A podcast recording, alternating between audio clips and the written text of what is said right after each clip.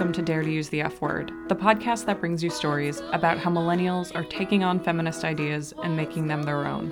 I'm Rebecca Lee Douglas. And I'm Adair Kleinpeter-Ross, Barnard class of 2014. Dare to Use the F Word is a production of Barnard College and the Barnard Center for Research on Women. This is the second half of a two part series we're doing called Young Feminists Around the World. Earlier this fall, we interviewed millennial women from Kenya, Georgia, and Nepal.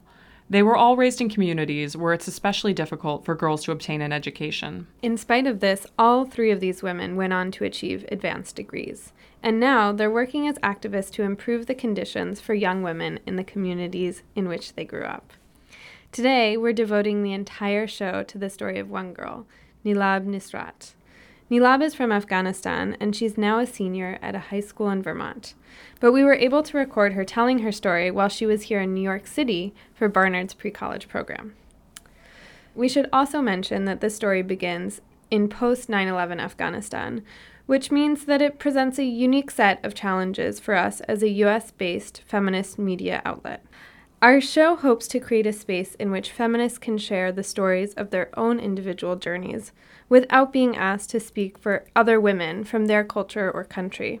We present Nilab's story as an example of incredible strength in the face of real and extraordinary challenges, and often violence, and hope that her story will underscore that it is all types of violence itself that harm women.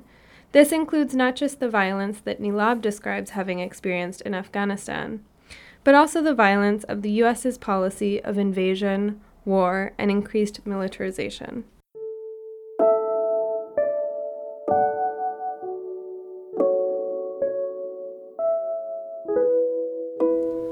Uh, my name is Nilab Nasrat. I'm from Afghanistan and I am 17 years old. When I was 11 years old, my, my dad committed suicide. He put himself in fire in front of us. It was the horrible uh, time of my life. I can never forget the minute.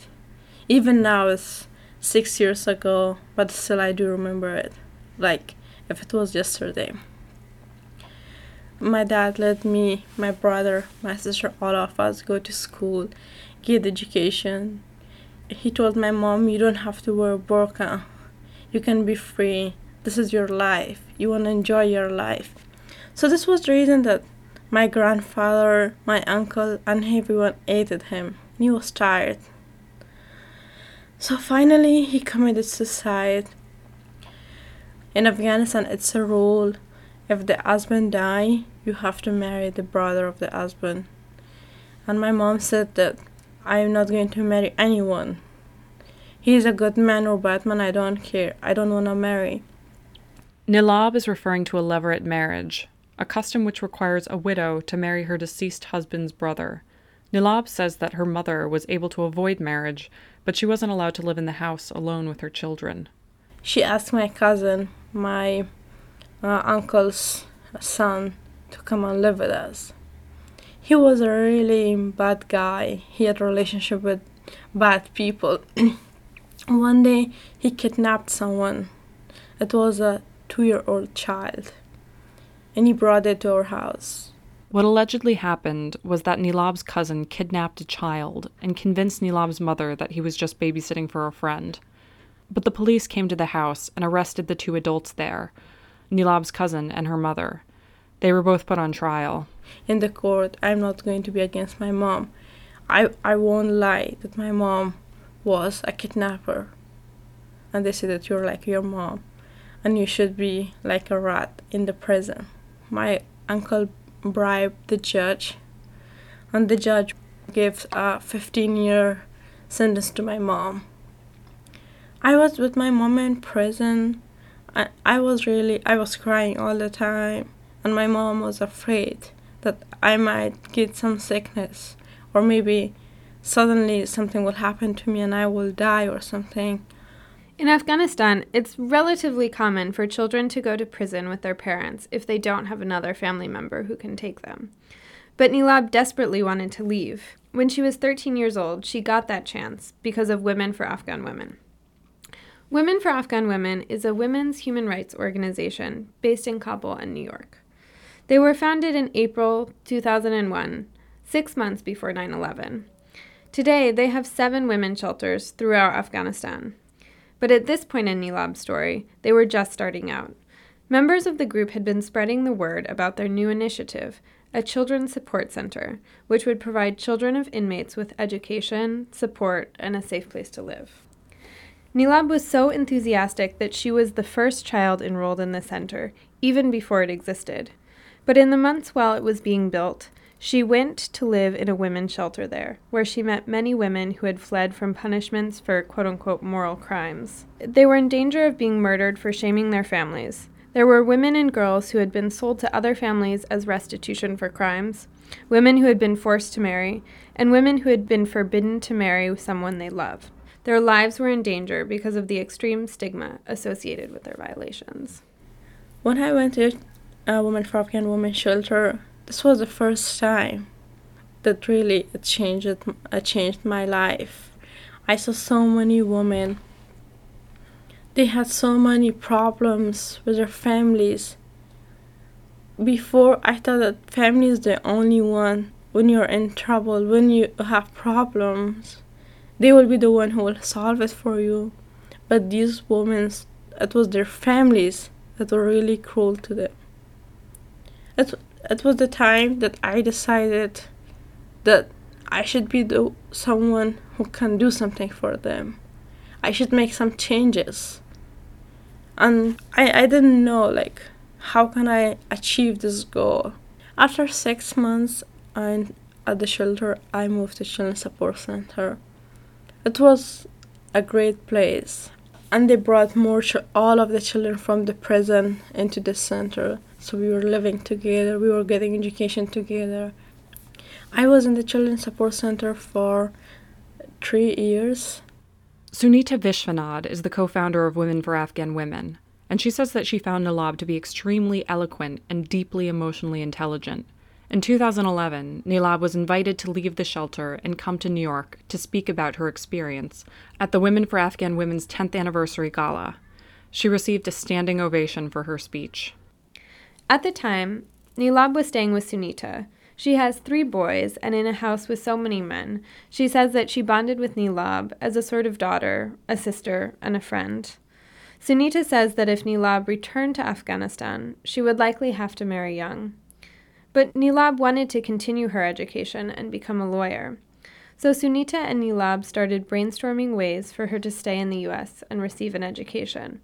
They found a high school in Vermont that offered to pay for her studies. So, with the help of Women for Afghan Women, I went and visited the Putney School with one of them. At the end of the day, they gave me a three years full scholarship. It was one of the best moments in my life. I knew that this is the way now I'm one step forward to my goals. But I still need to go back and take a student visa because I was on tourist visa. I went back to Afghanistan. I was living in the Children's Support Center.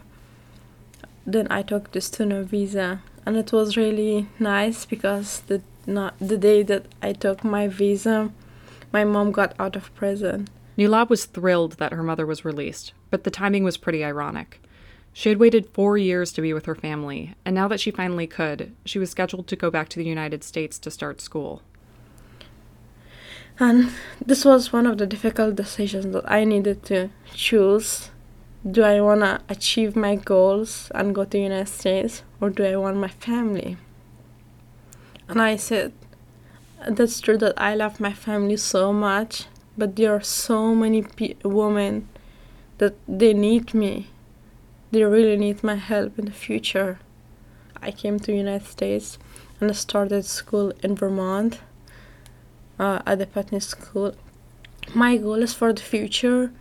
Hopefully, I will get into a really good college that will provide me uh, a really higher degree. Because if I have a really higher degree, then I will have a higher uh, position in Afghanistan. And it's really hard in Afghanistan to make changes if you don't have power. I want to be in parliament in Afghanistan and uh, fight for human and women's right. And the way that I will defend feminism, feminism is equal rights be- between men and women. And what feminists are doing is just making a peaceful society because women have been victims for uh, for decades now. So I think we need to make equal rights and make balance in society.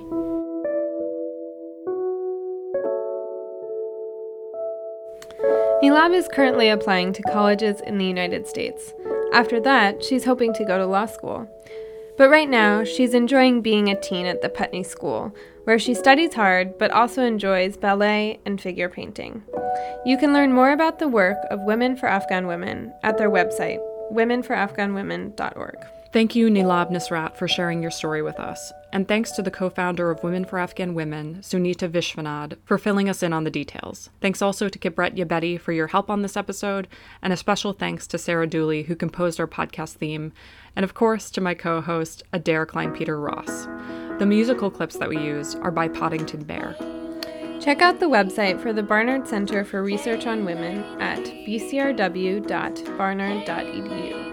And send your questions, comments, and ideas for future shows to bcrw at barnard.edu. That's all we have for today, but Adair, whose name is absolutely perfect for this show, she would like to leave you with Adair. Use the F word.